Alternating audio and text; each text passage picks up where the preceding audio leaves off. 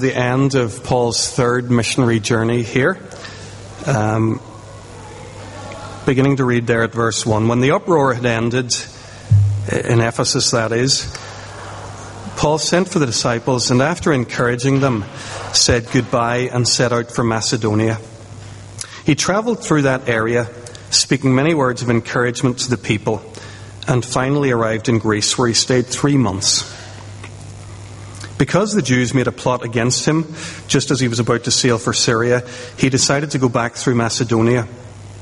He was accompanied by Sopater from Pyrrhus, uh, son of Pyrrhus from Berea, Aristarchus and Secundus from Thessalonica, Gaius from Derbe, Timothy also, and Tychicus and Trophimus from the province of Asia.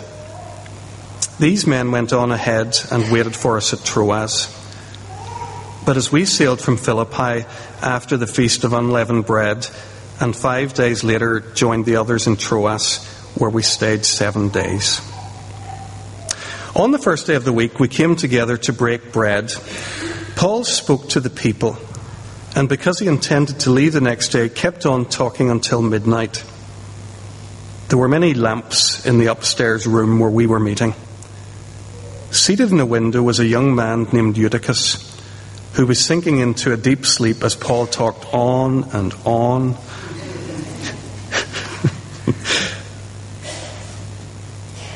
when he was sound asleep, he fell to the ground from the third story and was picked up dead. Paul went down, threw himself on the young man, and put his arms around him. Don't be alarmed, he said. He's alive. Then he went upstairs again, broke bread, and ate. After talking until daylight, he left the people took the young man home alive and were greatly comforted.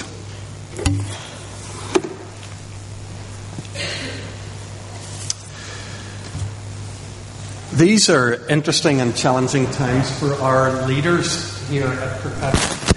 Uh, these last two or three years, we have been struggling prayerfully, I think. I'll, I'll maybe give up on that radio mic guys, and just uh, rely on this one, if that's all right. Um, for two or three years, we've been struggling prayerfully with the question of uh, vision for the, the church's future. What does God want of this community? What might His specific plans for us be? We're going to be thinking about that a little bit later in our address today. What's God calling Kirkpatrick Memorial to in 2017? We've talked about that. We'll probably need to keep talking about that uh, for some time. But this morning we're also coming to the end of this series in the book of Acts. Uh, it's not the end of the book, but it is the end of this series of studies. We've been looking at the middle chapters of Acts, uh, particularly Paul's missionary journeys. It's a, a brilliant season in the life of the early church where they learn to give away uh, the life that they have found uh, to cities all around the Roman Empire. Rather than committing all of our time to this material in chapter 20, I'd prefer to, to have a quick look at chapter 20, but then zoom back out and see what the, the chunk of scripture from chapters 13 to 20 as a whole might have to teach us. Chapter 20 you can split very easily into three parts. I'll just signpost them and uh, we'll move through them very, very quickly. The first seven verses are effectively Paul's itinerary for his journey as he heads towards home. It's, it's a bit like one of those time lapse videos that people can do nowadays where they can show a lot of time in a very short period. Those, those first verses cover a lot of time and a lot of travel. So Paul at the start of chapter 20 is in Ephesus, but he works his way from Ephesus all the way round northern Greece, back down to Corinth, and then all the way back by the time we get to chapter or verse 8 in, in Troas, or verse 7, I should say. So Paul's on this return journey although Luke is going full speed ahead, he's not really stopping to tell us anything. He does pause for a moment in Troas to tell us about an incident that happened there. It's one of the great Bible stories. I mean, I loved this story as a kid. This, you know, some stories from Sunday school just stick out in your head. The, the story where the guy fell asleep during the sermon, fell out the window and died. Like that is just brilliant. That, it's classic Bible story territory. Um, after a lifetime of enjoying that story for relatively trivial reasons, um, I had another chance this week to pause on it and see, well, why is it there? What, what's the point? I think Luke is painting a picture here uh, that might help us understand why uh, Eutychus struggled that night to stay awake. He gives us a few details which had been lost on me before. He says that Paul talked until midnight. It's a dark room, many lamps burning. So it's, it's a long session, low lighting, fumes in the room, like that's not a, if you're running a, a, discipleship group, I don't, I don't suggest this kind of a setting if you want people to, to stick with you any length of time. No wonder people are nodding off here. So Luke tells us a little bit about what it's like in that gathering, but he, but he also gives us a context in which it was happening. Why did Paul speak so long in Troas? Well, it's, it's, it's his last night with these guys. Later on in the chapter, he tells the Ephesian elders that he doesn't expect to see them ever again. I'm sure the same probably holds true here. He doesn't know that he's ever going to see these guys again. And he wants to be with them. And they want to be with him. I think it's a, a beautiful picture, actually, of this early church. It's a beautiful picture of a pastor and his people. They want to be together. The final part of the chapter, the part that we haven't read here today, I think, I think adds another uh, another layer to, to what we're just saying here about pastor and people. Because we're told there about Paul and some of his friends from the church in Ephesus, the elders from the church in Ephesus. We're told, verse 18, that as he's traveling towards Jerusalem, he arrives in the seaport of Miletus and sent to Ephesus for the elders of the church.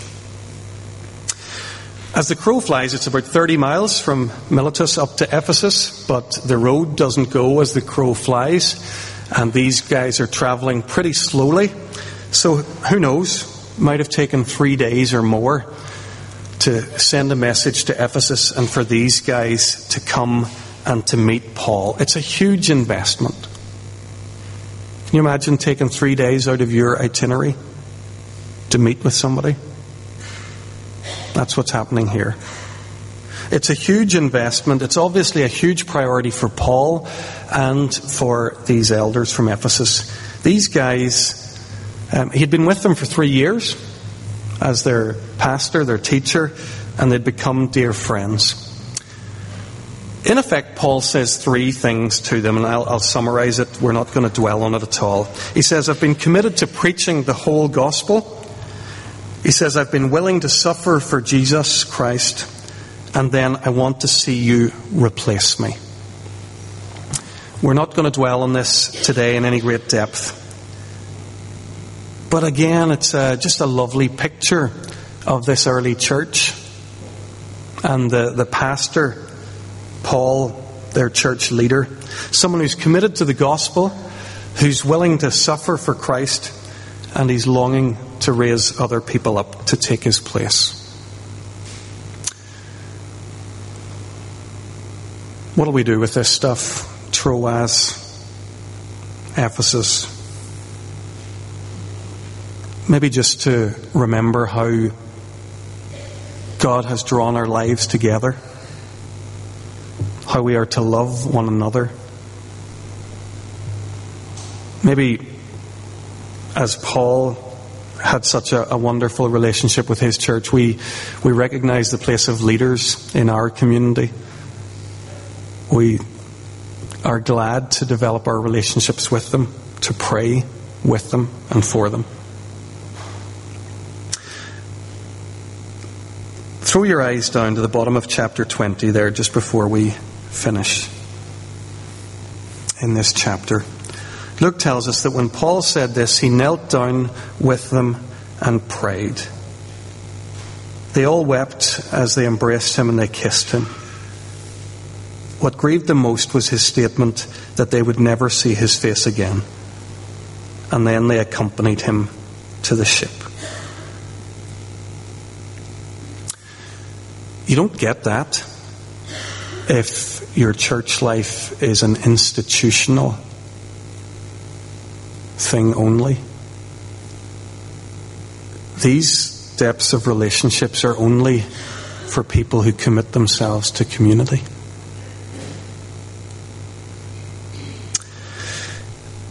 As I said in my introduction, I want to spend most of our time this morning zooming out looking at chapters 13 to 17 and trying to see if there's anything that God has taught us here.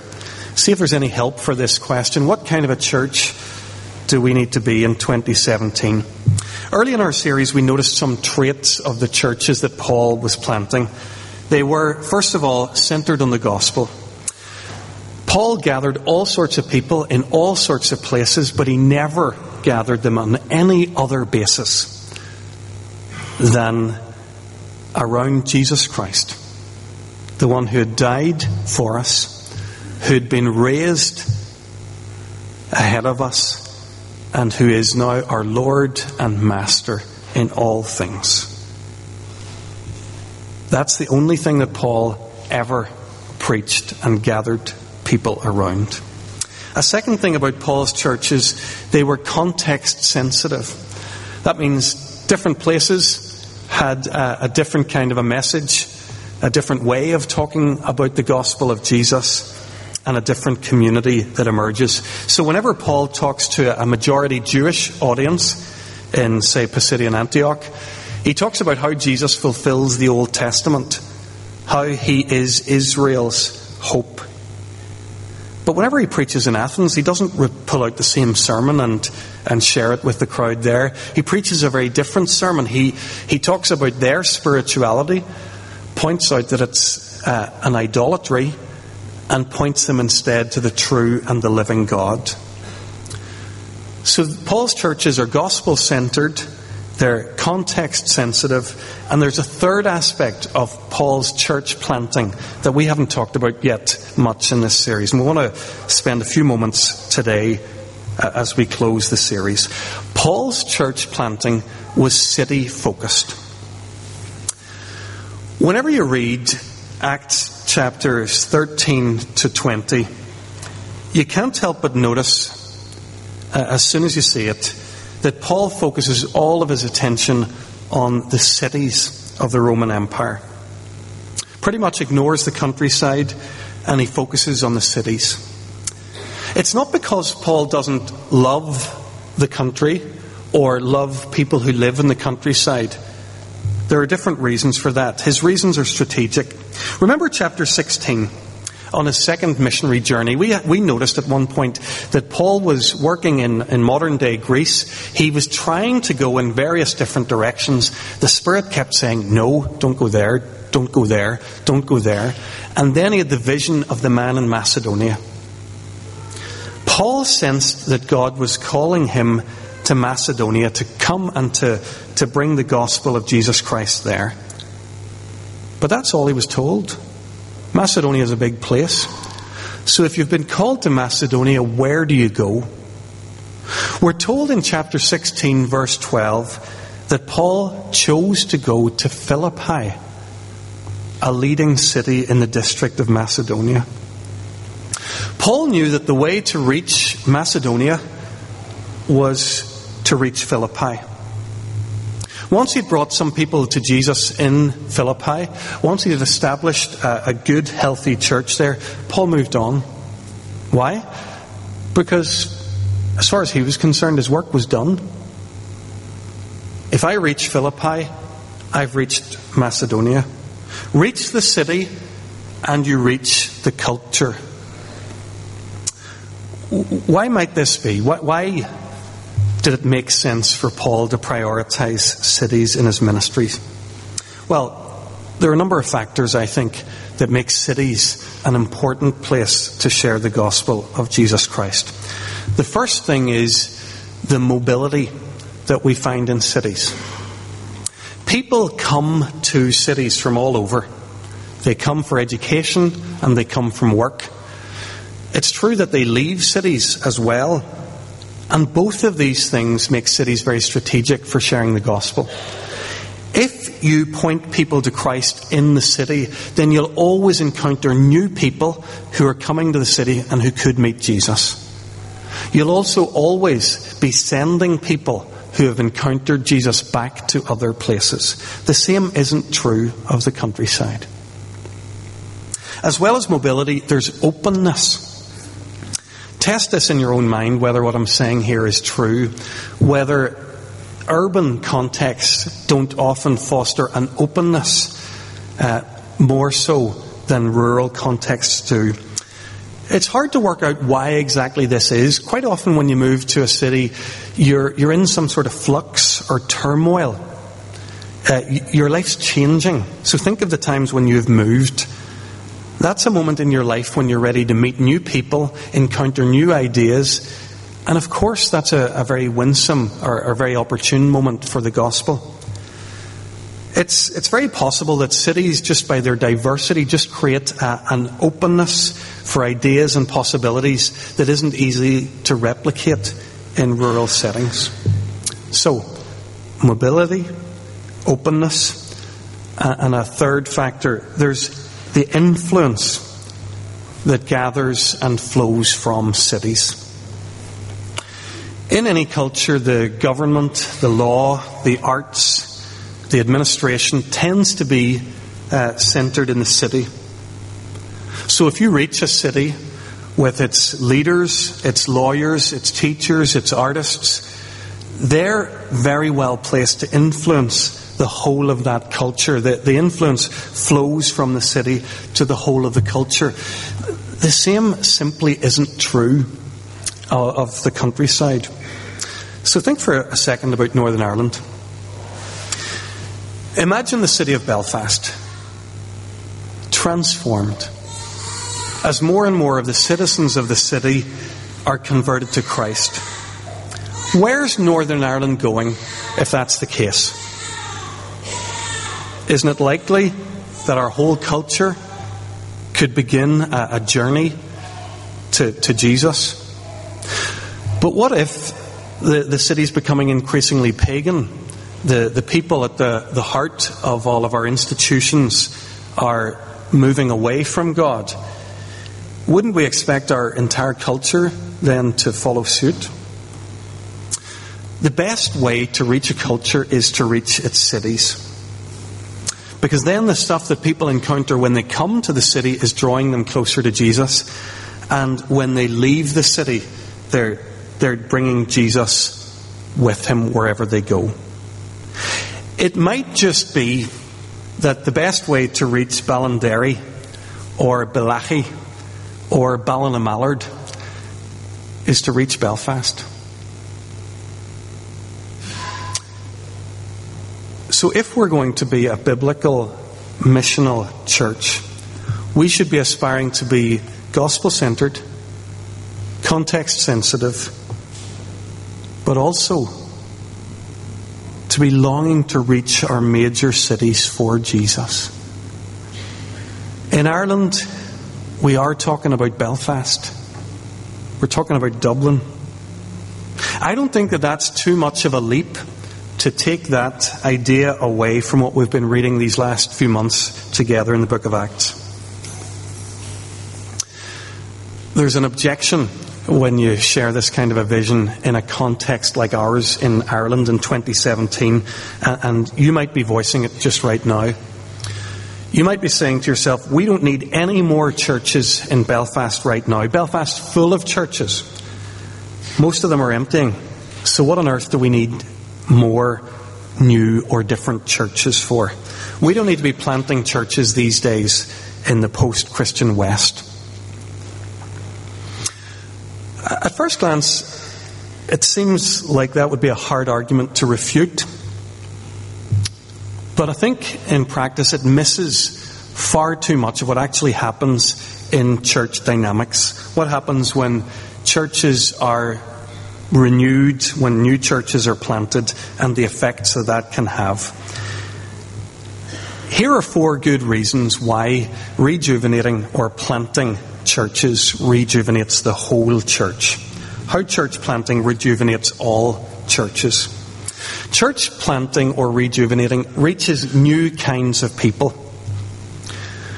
I don't know if you remember, can't remember myself when it was, but we showed a video a while back of Village Church, uh, a new church plant about a mile down the Newtownards Road, just above Holywood Arches.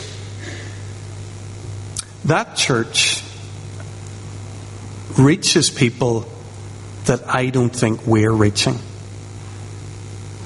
So that's brilliant. I'm delighted that Village Church is there. Sometimes it takes new churches to reach the people that the old churches have failed to reach. Secondly, planting new churches renews older churches. Uh, Tim Keller tells uh, of his experience with this. So he went to New York um, at a time when there weren't a whole lot of evangelical Bible teaching churches in Manhattan. And Redeemer, the church at which he was minister, began to grow very substantially. But that had a really interesting effect.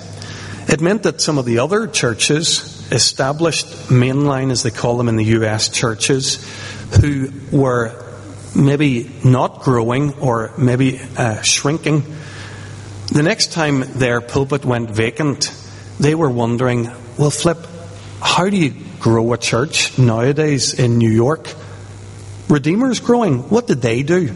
So they go and ask a few questions. What did they do? And the question that comes back is one that surprises them and they don't really know what to do with it. What they do at Redeemer is that they preach the gospel and try to teach people how to follow Jesus. And a very interesting thing happens. You have churches who aren't particularly inclined to do either of those things, starting to say, let's try and do that. Let's try and find somebody who'll come here, preach the gospel, and invite us to follow Jesus. Whenever one church is renewed in a neighborhood, it can have a really catalytic effect on other churches in that neighborhood, particularly if the growing church has a, an open uh, approach to how it deals with its neighbours. Third, third reason for planting new churches. New churches allow new ideas. Have you ever been in a church that struggled to see the future? Or the present, even? Or anything more up to date than about 50 or 100 years ago? A lot of us have. We know what that's like. Sometimes it takes a new community to be birthed that doesn't carry that extraordinary historical baggage. A place where people get to work out what it means to follow Jesus in these times in which we live. They do it, and the rest of us get to notice and sometimes copy if that's the right thing to do. New churches birth new ideas. Just a fourth thing for now. I'm sure there are more we could have added to this list. New churches grow new leaders. Whenever a church gets too big, there's a glass ceiling on how many people get to use their gifts and to lead us in that variety of ways. Whenever churches are smaller, it's different. Everybody gets to play their part, everybody gets to join in. I've noticed that recently going to visit with our team down in Clarawood. There are people in Clarawood leading church services, leading children's ministries, and they're brilliant. They're members of our church family, and they never led here. We didn't know what they could do. They didn't know what they could do until they were given the opportunity. New churches raise up new leaders. When you see all this, folks, when you see all these, uh, both the, the reasons for planting and rejuvenating churches, the, the wonderful positive effects that can come when it's done, it makes you wonder, doesn't it? Why isn't there more of it going on? Well, it doesn't take too long, probably, to come up with the answer. It's because of people like me church leaders who aren't willing to give away anything that they imagine they hold, not willing to give away any people, any leaders, any money that people have in their churches. They imagine that the best thing to do in life is to hold on to what you've got It's precisely the opposite of what we see in the book of Acts. That flow of life from the church in Antioch through Paul, Barnabas, Silas, all the others. Always looking to give their life away. I say the reason churches don't do this is because of the heart of its leaders. Actually, that, that's not the case here. Because as we've said to you a number of times recently, our leadership here has begun a journey. We've decided as a Kirk session that giving our life away is one of our values as a church, every bit as much as the likes of the Bible and prayer, parish and the world. Giving life away, letting the life that God's given us flow to other people is becoming a big priority for us. Why would that be? Well, it's because of the gospel, because we believe the gospel. We have nothing, we believe, absolutely nothing that hasn't been given to us. Anything that we have, we have only because a gracious Father gives us his beautiful Son and says, There it is. Forgiveness, freedom from condemnation, life, my spirit. It's all yours and it's all a gift. You did nothing for any of this. You might say, well, any Christian church could say that. Why Kirkpatrick Memorial in 2017?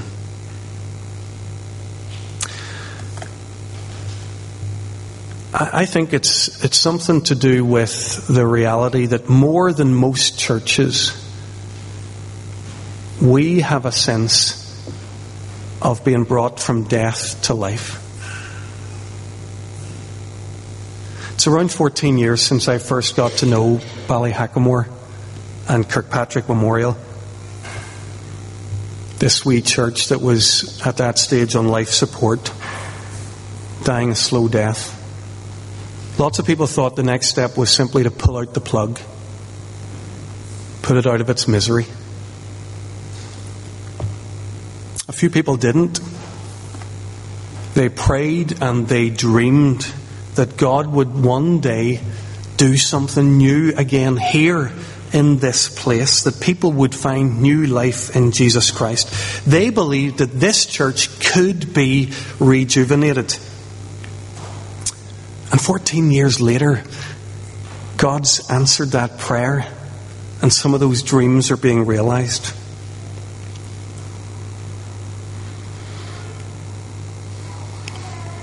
Ever since I saw that beginning to happen, I, I had a sense of a new question. The question was no longer, can this thing live? The question was, why this one? Why, Lord, have you given us this new life? Why do this miracle in Kirkpatrick Memorial? Is this just for us? So that we can have a nice Christian community in our neighbourhood? Something nice to bring our kids up in? Is that what this is about? I don't believe that. I can't believe that for even one moment. Not while so many people in Belfast are turning away from Jesus Christ in these very times in which we live, not while our province eh, is increasingly lost without Him. What is God calling Kirkpatrick Memorial to in 2017? We believe that He's calling us to learn to give our life away. This life that He's given us, just to look, to discern, to use wisdom, and to see where God could use us to bring life to others beyond ourselves. We want to share what God's given us so that others can find life in Him. Folks, I've shared that. Our elders have talked with me more about that than we have had a chance to do as a congregation. So I ask you, as I share that, and probably will harp on about it a little bit in the days ahead, I ask you, do you understand that? If not, come and talk to me. But I ask you another question Are you with us? Because this isn't just about me or a small group of elders, this is us as a church. Can this heart be your heart too? Let's pray.